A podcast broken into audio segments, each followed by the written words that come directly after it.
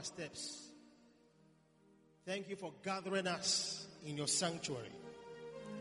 Thank you for choosing us and causing us to approach you. For blessed are they whom the Lord chooses and causes to approach.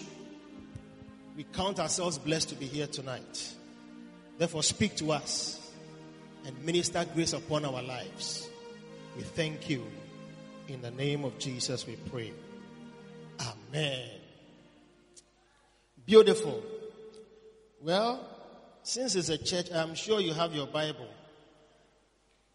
Those of you who don't have Bibles, you can look up the screen. As is custom. Many people don't come to church with their Bibles. Some people even have phones that they can have Bibles, but they still don't have them. What a shock.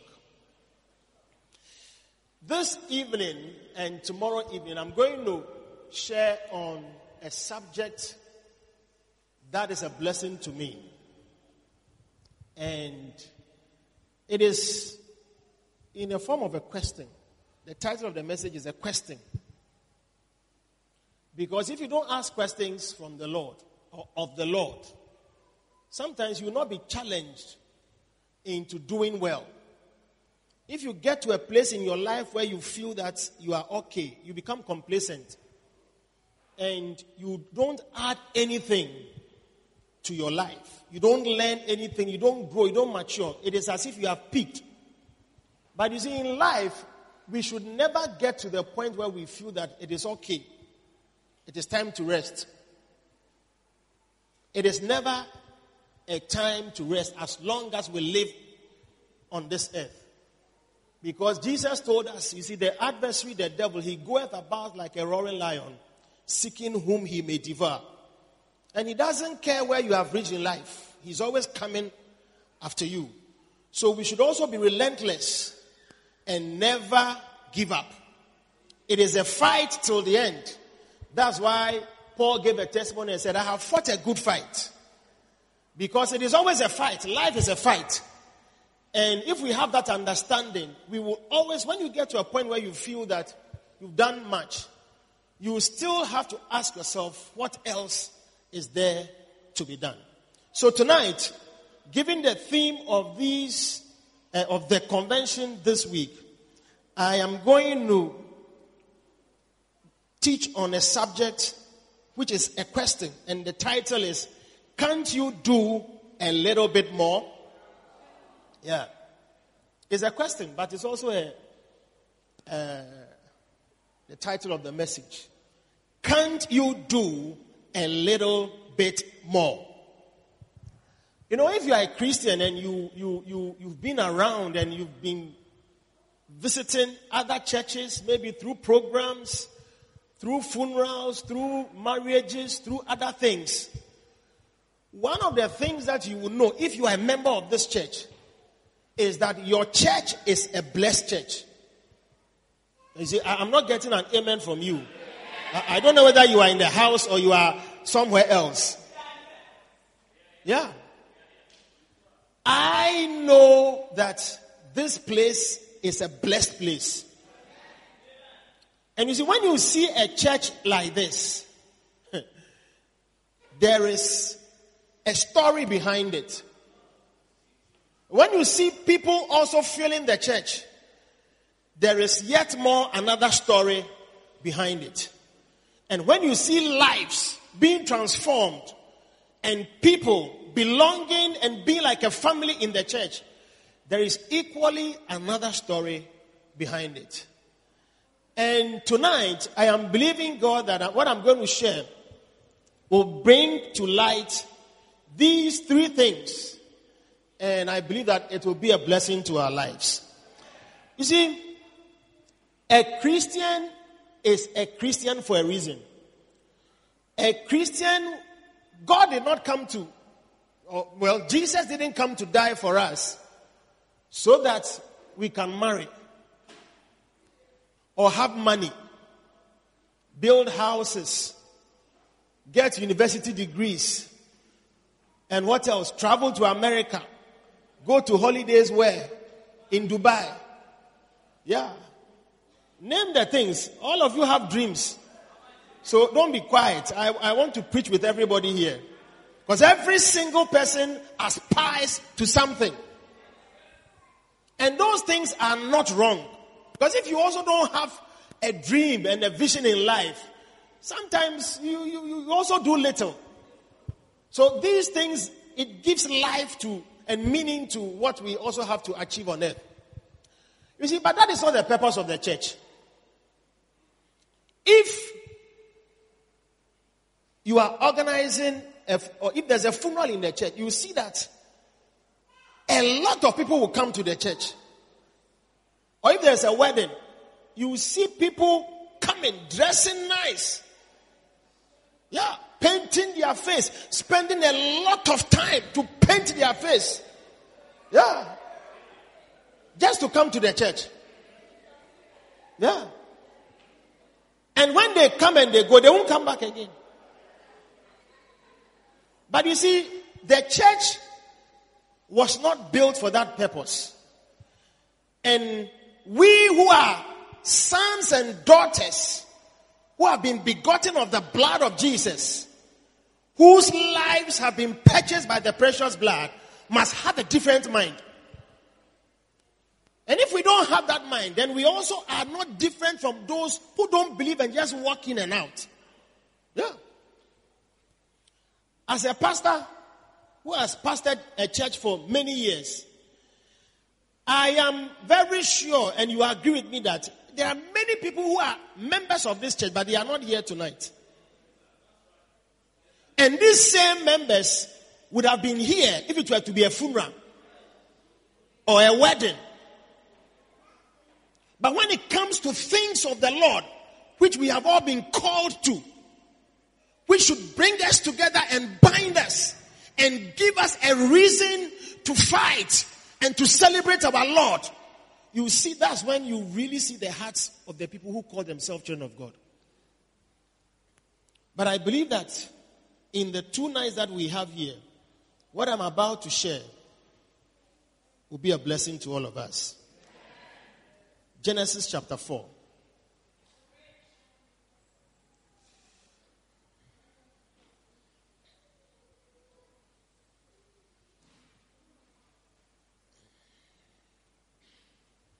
Let me read from verse 1. Okay, you have NIV. Me, I like King James. but it's okay. I mean, let it be on the board. I will, uh, uh, on the screen, I will, I will read. They've changed it. Okay. I mean, be, be happy. I will read from my Bible. All right. And Adam knew Eve, his wife, and she conceived and bare Cain and said, I have gotten a man from the Lord. And she again bare his brother Abel. And Abel was a keeper of sheep, but Cain was a tiller of the ground. And in the process of time, it came to pass that Cain brought of the fruit of the ground an offering unto the Lord. And Abel, he also brought of the firstlings of his flock and of the fat thereof. And the Lord had respect unto Abel and to his offering, but unto Cain and to his offering he had not respect. And Cain was very wroth, and his countenance fell. And the Lord said unto Cain, Why art thou wroth? And why is thy countenance fallen? If thou doest well, shall thou not be accepted? And if thou doest not well, sin lieth at the door. And unto thee shall be his desire, and thou shalt rule over him. And Cain talked with Abel his brother. And it came to pass, when they were in the field, that Cain rose up against Abel his brother and slew him. And the Lord said unto Cain, And the Lord said unto Cain, Where is Abel thy brother? And he said, I know not. Am I my brother's keeper? And he said, What hast thou done? The voice of thy brother's blood crieth unto me from the ground. And now art thou cursed from the earth, which hath opened her mouth to receive thy brother's blood from thy hand. When thou tillest the ground, it shall not henceforth yield unto thee her strength. A fugitive and a vagabond shalt thou be in the earth. And Cain said unto the Lord,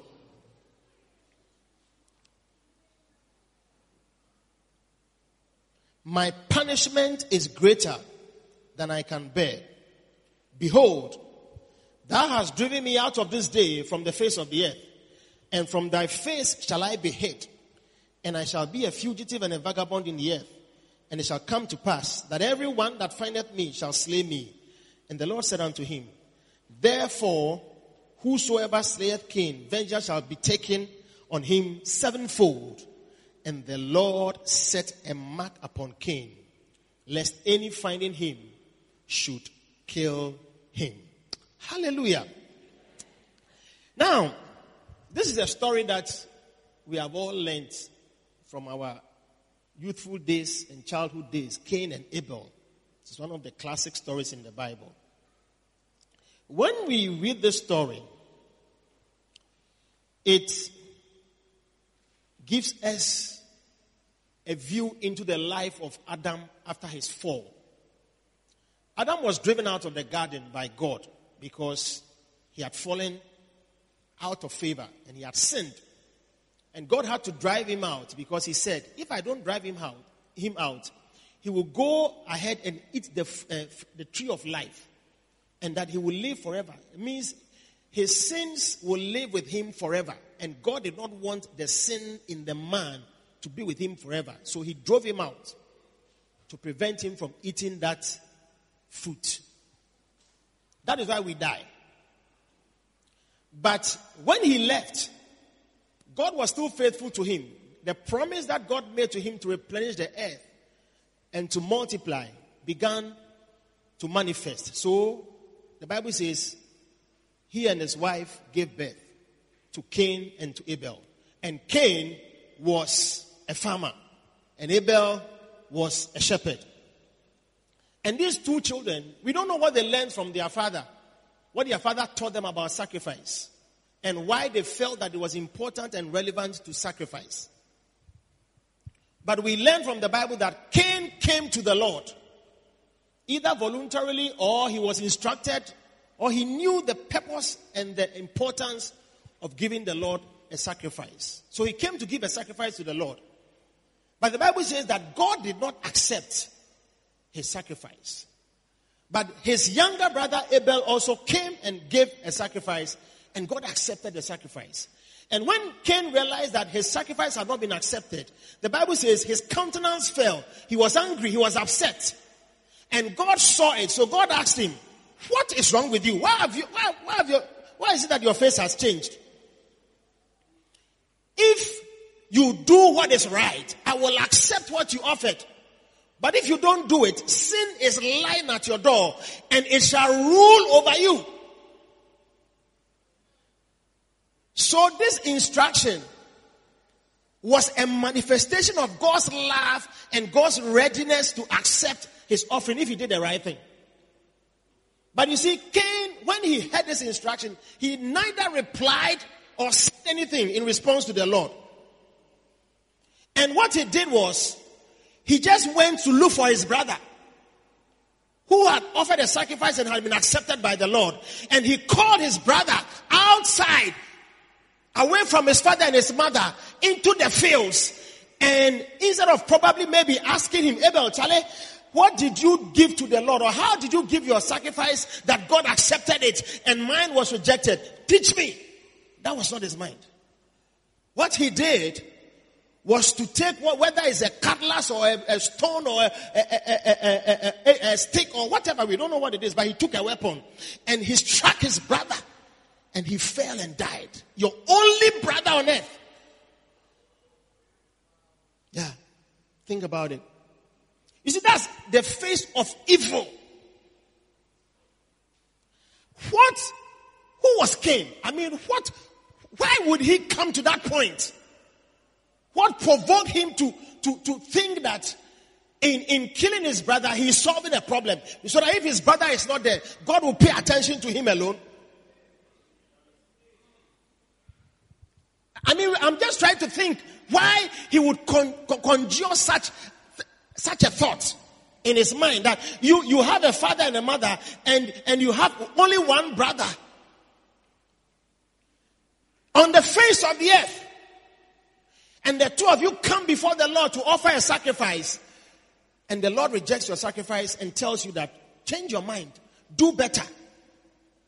And, and, and if your brother has offered a sacrifice and God has accepted it, why wouldn't you learn from him? Or why wouldn't you ask God, what should I do to be accepted? Because you see, the question is, what was the motivation, first of all, for the sacrifice?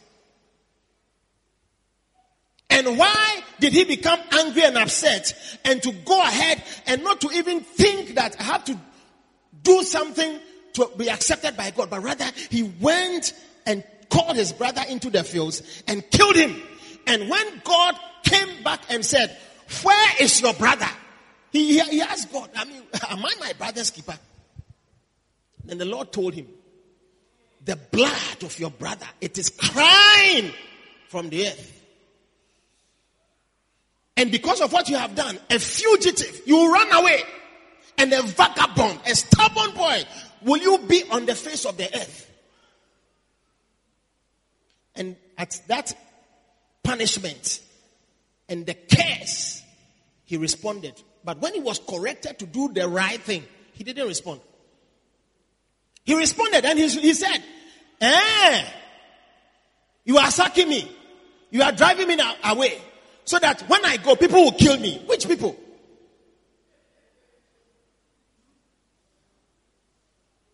It's like that is the only thing that that caught his attention the punishment. But when he was corrected, it didn't catch his attention to say that no. Let me, let me do what is accepted by God. Let me, let me be pleasing to him.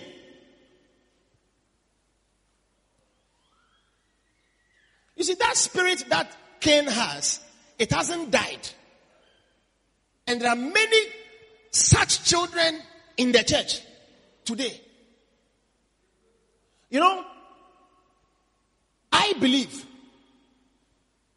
that these two children knew and understood the importance of offering a sacrifice. That is why they gave a sacrifice. Many people sometimes who are even unbelievers, they know the power that comes from sacrifices. Yeah. And, and sometimes you, you'll be surprised that people who are supposed to know better and to understand the place of sacrifice, they are the ones who struggle to understand and even comprehend what it means to sacrifice. So many Christians live their lives without any form of sacrifice at all. You see, the church that we have, when you see a building, eh, what you are seeing is sacrifice. This thing that is here, it is sacrifice. Every sacrifice represents your work. And sacrifice represents your reverence, your value that you place in God. Anybody who sits in this church as a member of the church, you must, you must have something that gives, gives, gives life to your work. There's something you must do that represents your, work, your labor for the Lord. And that is what the sacrifice is. Then also, there is a place of reverence. There are things you do that show that you have respect for God. Because when you are bringing a sacrifice to somebody, it means you respect the person. You place value on the person.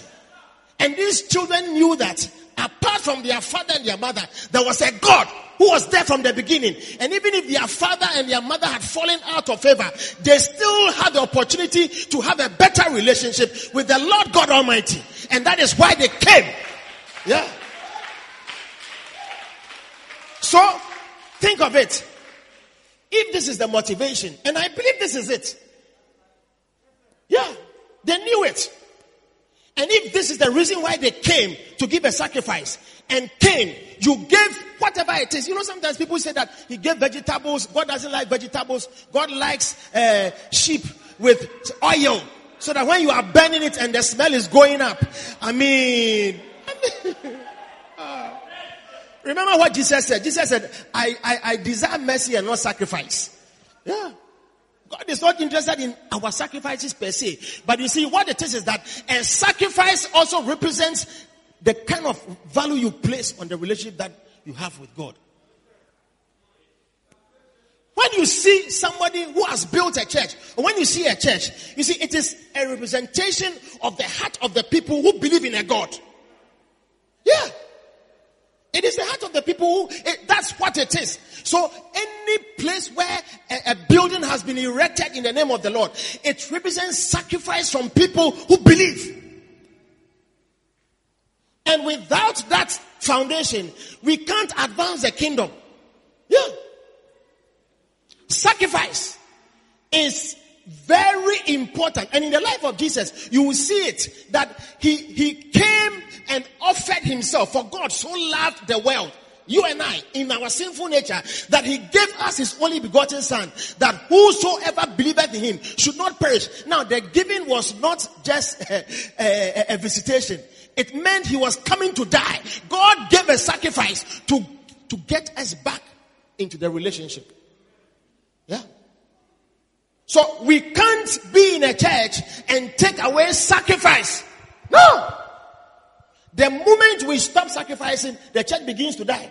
And everybody who is here must understand the place of sacrifice in our lives. If we don't understand it, that is it. If you follow this, this story, you will see a heart that appeared to love God and was expecting something from God. Because anytime somebody offers a sacrifice, the person has expectations. The reason why sometimes even unbelievers and wicked people give sacrifices because they have expectations. They want something back and they know that when they offer the sacrifice, whether it's an animal blood, whether it is money, whether it is whatever it is that they offer, they know that there is something they get in return. Now, if you, if you expect God to bless your life and you've offered a sacrifice and God himself comes to you and says that, look, what you gave is not acceptable. Change it. Let me come and give a better one. And if you if you don't change your mind, sin is lying at your door. He has warned you because he loves you. Your sacrifice is supposed to release power into your life. And so if it didn't work, out of his love, he has come to correct you. But look at Cain, what he did. He didn't respond. He didn't change his mind. He didn't humble himself. And he went ahead and killed his only brother.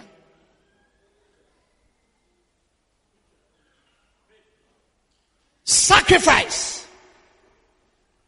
If the church was laid on the altar of sacrifice and built on sacrifice, we can't also continue without making sacrifices.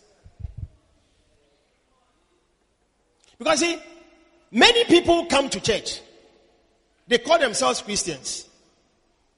And they offer themselves to do things. But sometimes when you even correct them, they do things that you see the church cannot be the church cannot be allowed to be run by the way you think.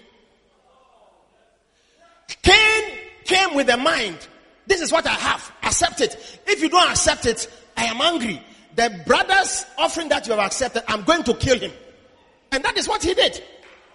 You see, we cannot build a church based on how we think. There is a pattern and an order that God has set. So sometimes when you come to the church, it is today God will not speak to you. He will speak through your pastor.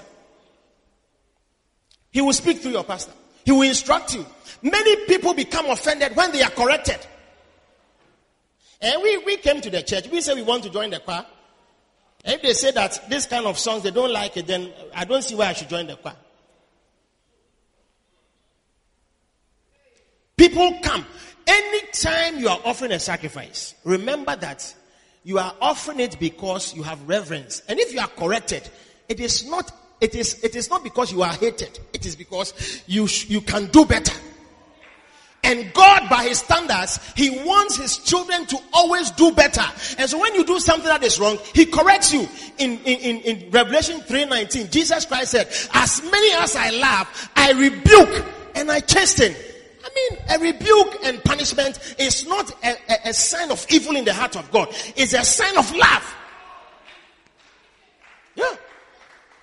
And if this church out of this beautiful auditorium can go to places, can have members, can build and advance the kingdom and win souls. Because that's why the church, the blood of Christ was shed on this earth for the church.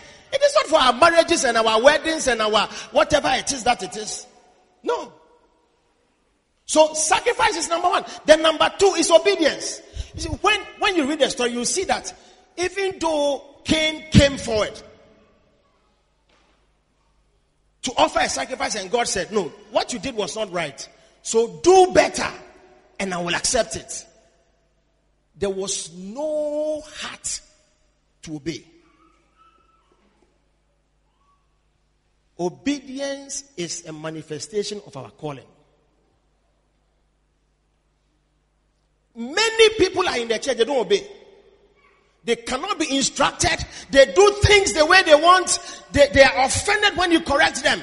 And you see, if the church will be relevant and the church can go to places, we must be obedient. It is obedience that fills the house of God. It's when you see people gathered and sitting, it is because people are obeying, people are responding. Yeah. That's the, that's the church.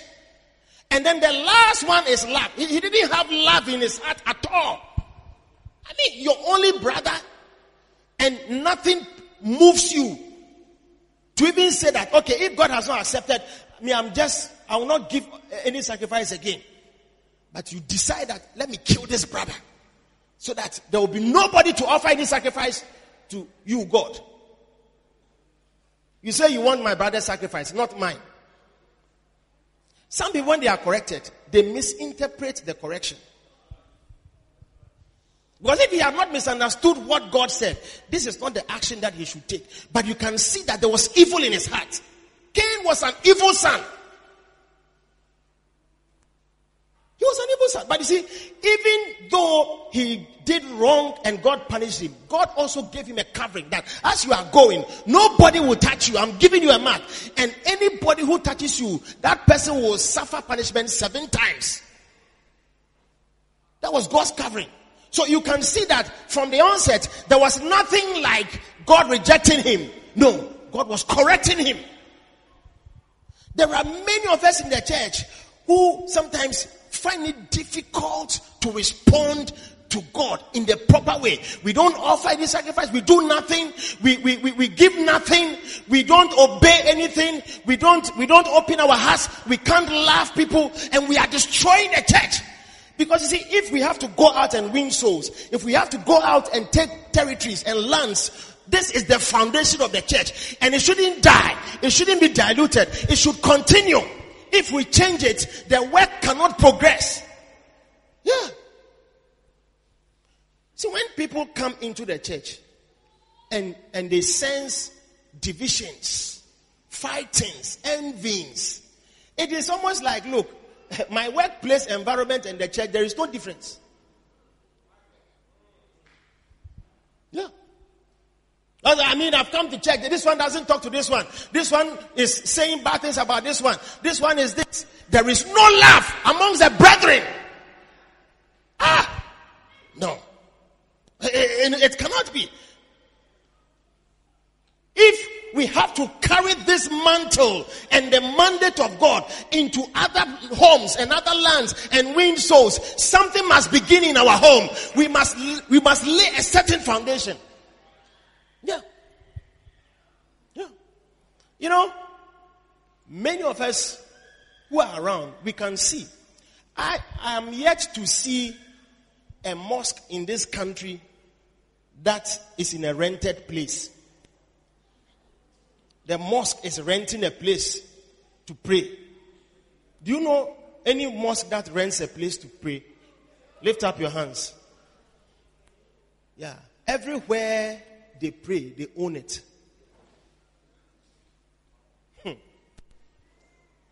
And there is nothing like maybe there's a mosque in pipeline and they've raised money and they've built another mosque in Tujereng or, or, or Kanifing or they don't do that. But they advance.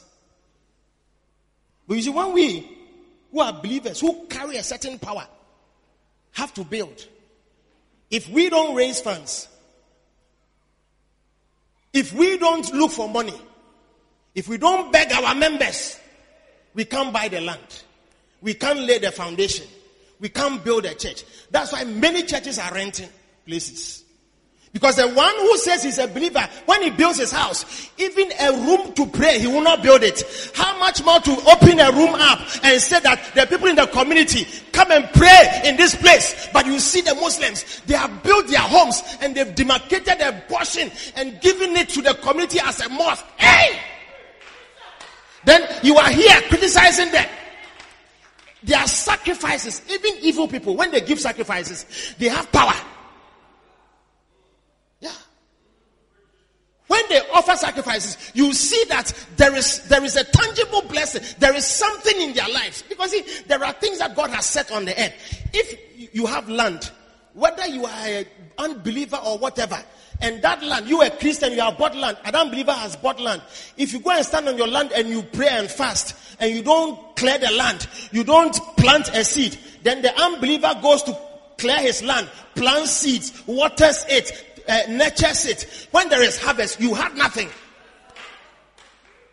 Do you know why? Because God is not a wicked God. Oh. He makes his rain fall on both the good and the wicked.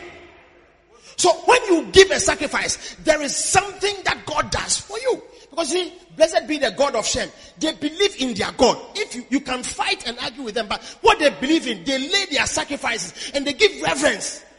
But Christians are not like that.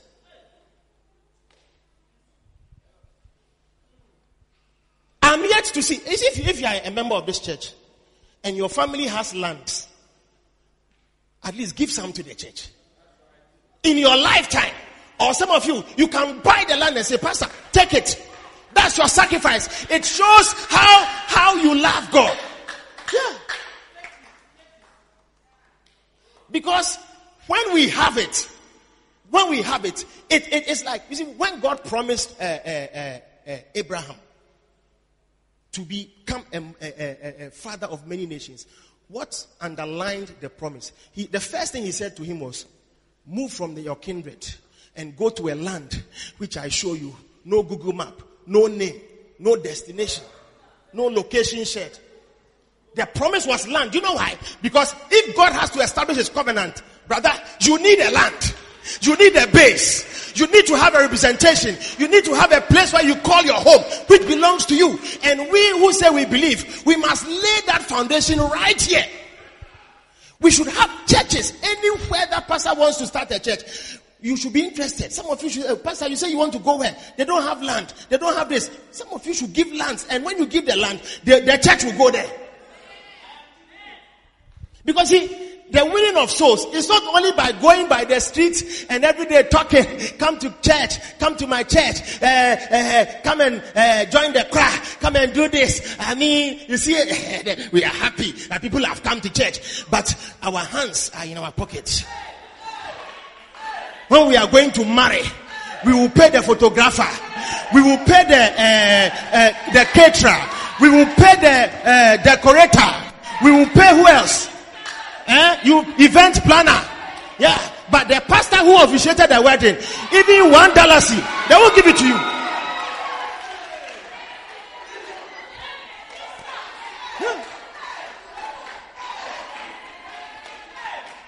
When I was going to marry, my wife had a friend, professional photographer or videographer, whatever. Yeah, he did video. He, the videos, professional guy. He does music videos for people. He charges a lot, but he did it as, to us for free. Did he? He didn't charge us. Up to today, I have not watched that video before. Many of you, you, you go and pay a cameraman 10,000, 15,000 dollars. He will come wear his boxer shorts. He doesn't respect the church. He wears his dirty shorts, his dirty shirt, and he's wearing slippers, standing in the church, taking pictures, taking pictures in the church like that. Collect your money and insult you. When he gives you the video, do you watch it? What do you do with it? National Archives, it is there. It's there. But you have paid him. But you won't say that, Pastor, collect 15,000 to, to buy land. It's like, hey, 15,000. You have given it to a photographer. The guy, the church has been built. Look at this beautiful church. You will go and pay another decorator. He will come and put balloon here. He will come and put ribbon here. He will come and put sash here. He will put this here, put this here, put this here. Then you give him 20,000. Then you go to the reception grounds. Then go and decorate your table. Go and decorate a chair that you will sit on like a king and a queen. Then they will collect your money. But you will never say, Pastor, I want to give you 20,000 to buy land. I want to give you 20,000 for the work of the ministry. It has never occurred to you before.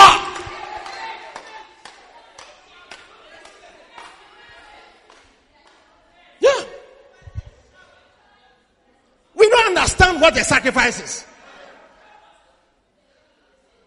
You see, God, eh, He's moved by the things that we give. Look at Solomon, 20 year old boy. He was chosen to be a king. His brothers were, were, were, were fighting for the position. Adonijah had gone ahead to announce that he is the king.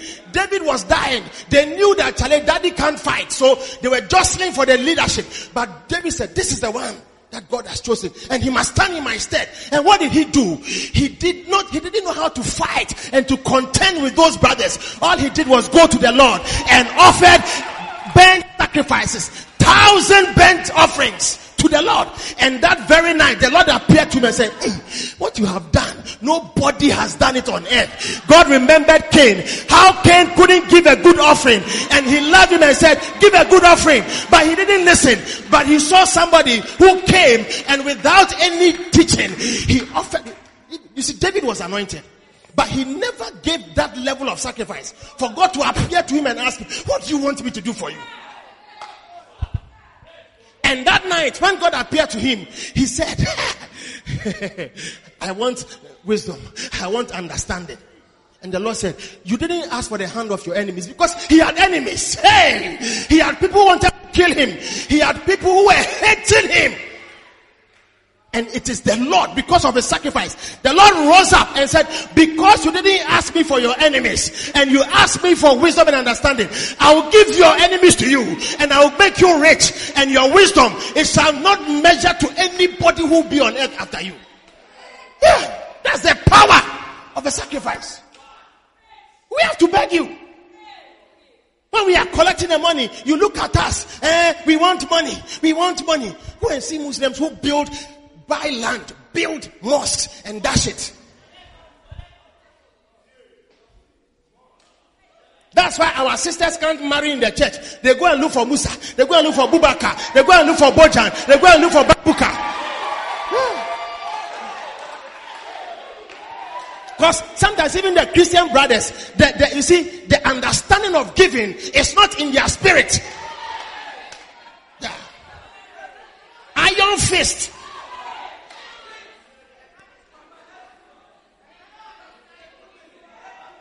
You see, the church has power. And the power is not only walking to people and witnessing to them and bringing them to church. The, the, the power is also by laying sacrifices and raising altars, building buildings, raising, buying lands, doing things that make people see that you are serious. There are some communities, if you buy land and you even build 10 by 10, you'll be respected. You see that people are walking in. People feel that you have come to stay, but you are you are in a small room where they used to smoke weed, where they used to play. Uh, uh, uh, what do they call it? They used to gamble. They used to watch video. Uh, then you are going to rent it and painted it. You call it a church. They don't respect you. Because what they know as a place of God is a sanctuary where we don't do some things. You can't convert an evil place into a godly place. No, raise it from the ground and lift it to the name of the Lord. if we, our generation, we don't understand it. You see, our fathers who say they are Christians, they don't give to the church. They don't give sacrifice. They didn't raise us. I'm telling you. And if we don't understand it, we can pray and call ourselves Christians and marry in the church and be and die and be buried in the church. But there's no power in our midst because you know what? Without sacrifices, you can't have power. Yeah. Yeah. Some of you in this church, go to pastor. Pastor, I want to give you 20,000. I want to give you 15,000. I want to give you land. Because the gospel is preached when people support it. Yeah. Do you know what it means to, for him to be traveling? The reason why I love him, he has a certain heart. Yeah, he goes to places. Do you know where he has come from? It's not money that he's looking for. It's a, a heart for God, for people. And he can stand here and preach powerfully. And you are blessed. You are sitting here. But there are souls somewhere who don't know anything. Who have to experience the power. And if he goes and goes to talk and comes back, they are sitting in the sun. They are sitting under trees. When it rains, they can't meet. And you are here, you are chilling. You have a nice but Even to come here, you have to be called. You have to be carried. You have to be put in a bus. Eh? Yeah. You don't understand it. We should shame the enemy by the level of sacrifices we give in this church. I say to you, a sacrifice is a manifestation of your reverence for God. It also represents the work that you do. Yeah. You say you love God. Show me your works.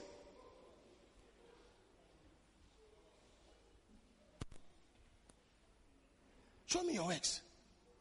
We don't know how to stand by the gospel and support it. You see, in the in the in the early church, this is not Old Testament teaching. It is both old and new. In the early church, what happened to the disciples after the Holy Ghost fell on them?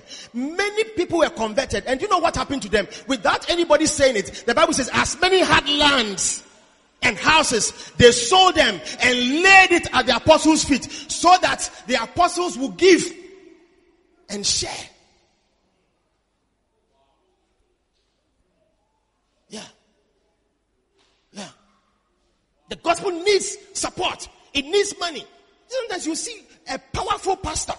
God has anointed him, but the people who are around him, they don't understand sacrifice. They don't. They, they, I mean, some people are coming to churches like eh, as if they are doing the church, the pastor a favor. Yeah. Cain irrespective of what you think and see about him, he sat down and realized that if I give God a sacrifice, I will get something. He had an expectation. But you see, because of the evil in his heart, he couldn't also humble himself. That's not the example we want to follow. We are learning from that mistake that if God wants us to be blessed, He demands a sacrifice. And if you do something for God and He says He doesn't like it and do better, humble yourself. Listen to instructions. God has raised. See, today God doesn't speak to some of you. I mean, have you had a vision that God spoke to you? Did you wake up and hear God speaking to you? He will speak through His word. He will give instructions through the man of God. Yeah, that's that's your connection. If we don't understand this very basic and simple level of relationship with the Lord, then we can't move into obedience and into love. No. We cannot. Sacrifice is what gives us power. Philippians chapter 2. I'm ending with this.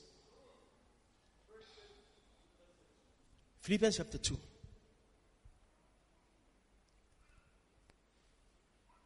Verse 1. If there be, therefore, any consolation in Christ, if any comfort of love, if any fellowship of the Spirit, if any bowels and mercies, hey, fulfill ye my joy, that ye be like minded, having the same love, being of one accord, of one mind. Paul is talking about our Lord Jesus Christ. Let nothing be done through strife or vainglory, but in lowliness of mind, let each esteem other better than themselves. If Cain knew this wisdom, he would never have envied his brother. Verse 4. Look not every man on his own things. We are selfish. You see, one of the killers of sacrifice is selfishness. You only think about yourself. Do you know why your pastor is here? He's not, if he's looking for money, he won't come here. Yeah, we don't look for money. The heart for God. And when you see somebody who comes to you in the name of the Lord, you when you read the Old Testament, you see when people are going to see the prophets, they always go with an offering. Even Saul, who was not a believer, when his father's asses got missing and he was going with one of the servants, he was told that, Charlie, you need to go with something to the man of God, the seer, so that he would I mean, it's like a thanksgiving. Lay down a sacrifice before you go and make your request. So they understood that principle. And the Jews have gone with that thing up to today. They support the work of God so much. They don't struggle in paying tithe. They don't struggle in, in, in the, you see, there's something called the Temple Institute. They are, they have raised money to restore the Sol- uh, Solomon's temple. And you know the billions of money that they have. The day Israel possesses the land where the mosque is, where Solomon built the temple, I'm telling you, they will build the, the temple and restore it in glory. That's what they are waiting for. Because they have the money. It's the land. They say that land, that's where God gave to us. So we are waiting. We have money to build it. Hey. And they give consistently. But we are selfish. We are selfish. We don't think about anybody but ourselves. But you see, when you think about yourself, you also don't advance. Look not every man on his own things, but every man also on the other things, on the things of others. And let this mind be in you, which was also in Christ Jesus, who, being in the form of God, thought it not robbery to be equal with God, but made himself of no reputation and took upon him the form of a servant and was made in the likeness of men. Yes. And being found in fashion as a man, he humbled himself and became obedient unto death, even the death of the cross. Do you know what it means? He, he gave the ultimate sacrifice, his life. The Bible says, present your bodies as a living sacrifice. You see, you are mimicking Christ. When you, when you say you believe, and when you say you are a believer, and, and you have to be trained and, and, and, and, and taught and, and, and, and, and encouraged to, to, to, to serve God, then I'm questioning your, your belief system. It is an automatic response to the power of the blood upon your life. When you understand what God has done for you, you respond. When I became a Christian, no, nobody ever followed me from two, uh, 1998. When I became serious with the Lord. And then in 2000, a branch was started in where I lived. And I joined that branch of Lighthouse. And from that day till 2018 that I came to Gambia, ha, no pastor has followed me. I understood that my body is a living sacrifice. Yeah. I come to church. I join things. I give my time. I give my intellect. I'm not looking only for money. I'm not looking only after my wife or my children or my business. I am after the things of God. Yeah. Because I understand the place and the purpose of sacrifice. Sometimes you give money. Sometimes you give your body. Some of you don't have the, the, the money today. But your body, the choir, you must have. You see, your friends should be in the choir. Young people, if they are not in the choir, you see them going to the Gambia. You see them roaming around. You see them, they, they, don't, they won't learn Christian songs. They won't come for fellowship. They won't grow in the Lord. Their bodies are being used by other people.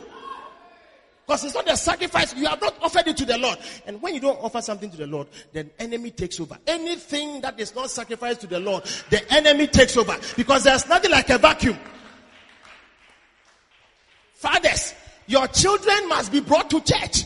They must be brought to church. Don't only pay school fees and force them to go to school. Hey. It is the church. It is the foundation. You see, train up a child the way he should go. And when he's grown, he will not depart from it. Many of us, when we're growing, our parents brought us up in the Lord. But even though we backslided and went into things, we still found our way. yeah, because there is something about the Lord. Something about the Lord. How come somebody, your pastor should not struggle with you? Tell your friends who don't come to church, who have to be called, who are offended. It is evil sons and daughters who get offended in God. Just imagine what God told King. There are people that we, we, we correct when they do wrong, and, and they leave us, and what they say, You would think that we are evil people. We are, I had a guy in my church. We had a, a, a home cell meeting in his home. And for three months, when, when we do the home cell meetings, we take offerings. And we had a, a, younger person who was the shepherd of the home cell meeting because he was the owner of the house. The guy, for some reason, collects the offerings and gives it to him to come and give to us. For three months, the money didn't come. So one day we had a meeting and we are, we were assessing. Then we realized, ah, there are gaps here. Where is the money? Oh, I've been giving it to this brother. Okay, so I called the brother. Charlie, wow, how are you? I mean, this call was not done publicly. It was done after the meeting, quietly, me and him. Look, this is what we discovered. So we realized that uh, the, the brother says that you have not been bringing the money. Where is the money? Oh, Pastor, okay. It's true. I mean, I, I kept it, but it's there, so I'll bring it. Okay, I'm waiting for you. That was the end. Money didn't come. He too, he won't come. So, so I, I just realized that he, he, he, feels that, you know, I'm, I'm after the money, so he, he would dodge me. No, it's not the money. I called him. I said, Come, it's not the money. If you have chopped the money, just next time you don't do that mistake. Come. I followed him and he didn't come. He stopped. One day another person saw him after he had left the church. Said, ah, but we don't see you in the church. Oh. Eh, do you know what he said?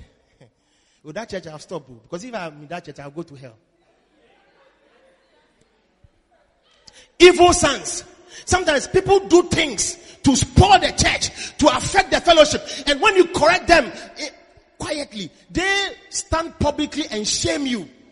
You see, Cain's response to God is an example of an evil son. God showed him love. God was not keen on punishing him. God asked him, Where's your brother?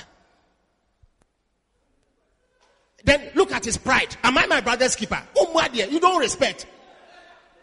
How do you say it in Wolof? How do you say you, you don't respect in Wolof? Uh, uh, yeah. Yeah. Don't respect. Don't respect. Then you have the nerve to stand and, and say that, eh, you there when you get up, only punishment, punishment, curse, curse. He remembered what God said to his father, that he has come again. Only curse, curse, driving people out. Because you drove my father out. So you are come to, that's the mind of an evil son. Yeah. He has learned evil things. God is not an evil God. Oh.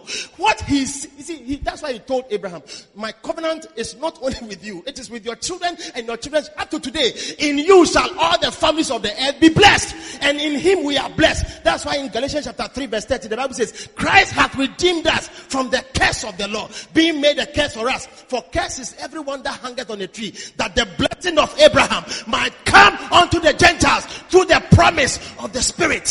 He came came to shed his blood so that the promise that God made to Abraham, we will be partakers by blood. He's not a wicked God. He sought to bless Adam from the beginning, but he did wrong and he was punished. And the same thing came to Cain and he did wrong and God corrected him. Even his own, it was murder. God said, change because what you have done, evil is coming. So change and I will accept you. Then his rebellion came. Don't spoil the church. If you won't build the church, don't spoil it. Don't spoil our name. You don't, don't fight the things of God. Don't spoil the family. Yeah. When you follow, see, when you are in a church and you have bought all the drums and all the mics and you have put tiles on the floor and you hear a foolish boy who doesn't give anything talking about the pastor, you will be angry. Because when you have given and you have been blessed, you will know that this man, God is with him. Then you see somebody who has not done anything, who talks proudly and destroys the church and says bad things. But you see some of you, because you don't give and you don't stand by the man of God, when you hear foolish people talking, hey, it's true. What you are saying is true. What you are saying is true. Eh, this church, hmm, we have to take our time.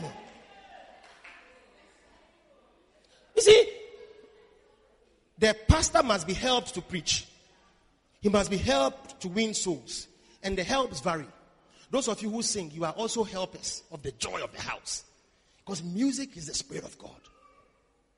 Some of you can be ashes. Anything you do as a living sacrifice, God looks upon it so that your labor is honored. God, He's seeking to bless you. Yeah, He's seeking to bless us. He's not seeking for a curse. From the onset, He is seeking to bless. That's why He told Abraham, you are a blessing. And anyone who blesses you will be blessed. But anyone who curses you shall be cursed. God is the one who fights our battle. If this church will continue from where we have been laboring and grow and go into other homes and go into other towns and reach souls. You are a partaker of it. Don't leave the work for somebody. Don't criticize. Don't say evil things. Don't disobey. Don't walk out of love. Let's be bound together by the common things that we believe in. You see, when you see mature people who understand giving, they, they, they, they hold the church. Sometimes you feel that they are even proud because of their giving, but they know that what they gave and what they have been given has brought a blessing into their lives. So they defend the church. They defend the name of the Lord. But those of you don't lay anything. That's why you speak. The way you speak. Yeah. I see people in this church changing and becoming sacrificial. You will be around when you are needed. You will give. I say, go to your pastor. Eh, I'm charging you. Go to him. Those of you are going to get married. I say Musa will come and give you a bill for your uh, uh, for photography. Yeah. Then you are walking around. Uh, this is my. Uh, somebody was going to do a wedding. Then they went to a shop and listed the things that they want. Do you understand? an expensive shop. They listed the home appliances they want. So the invitation comes with a list. So they say that when you respond, take the one that you will buy. You see, they are not ashamed though to raise funds for their comfort in their homes. But when the man of God is saying, we need chairs, we need instruments, we need this, we need this. Hey, you, you see this? So this offerings that we have been giving, what has he been doing with it? What do you give? The reason why he's asking is because you don't give. Some of you, if we follow you, at the end of the year, our offering will be thousand dollars. Yeah. You say, hey, write down every offering that you give on Sunday and calculate it at the end of the year, you see that you are giving thousand dollars the whole year.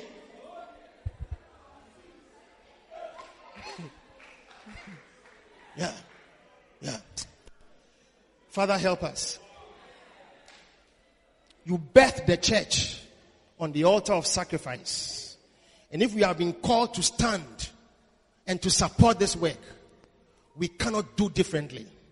We cannot despise and take for granted the place sacrifice amongst us. For that is where the power lies. Therefore, give us a heart and the spirit to stand by your servant, to raise the house, to lay sacrifices, that your name will be great in this land. Bless us and give us increase in the mighty name of Jesus. Father, we thank you for your grace in this place and for your mercies. Let your glory that is on the house be upon our lives. Preserve us. Deliver us from evil. Save us from the wicked. Save us from the flesh. And set our hearts after your things. We thank you. In Jesus' name. Amen. Put your hands together for the Lord. Ladies and gentlemen, it's an honor and a blessing with Jesus Joy, I want to invite your pastor to come and take over. God bless you. We'll see you tomorrow. Amen.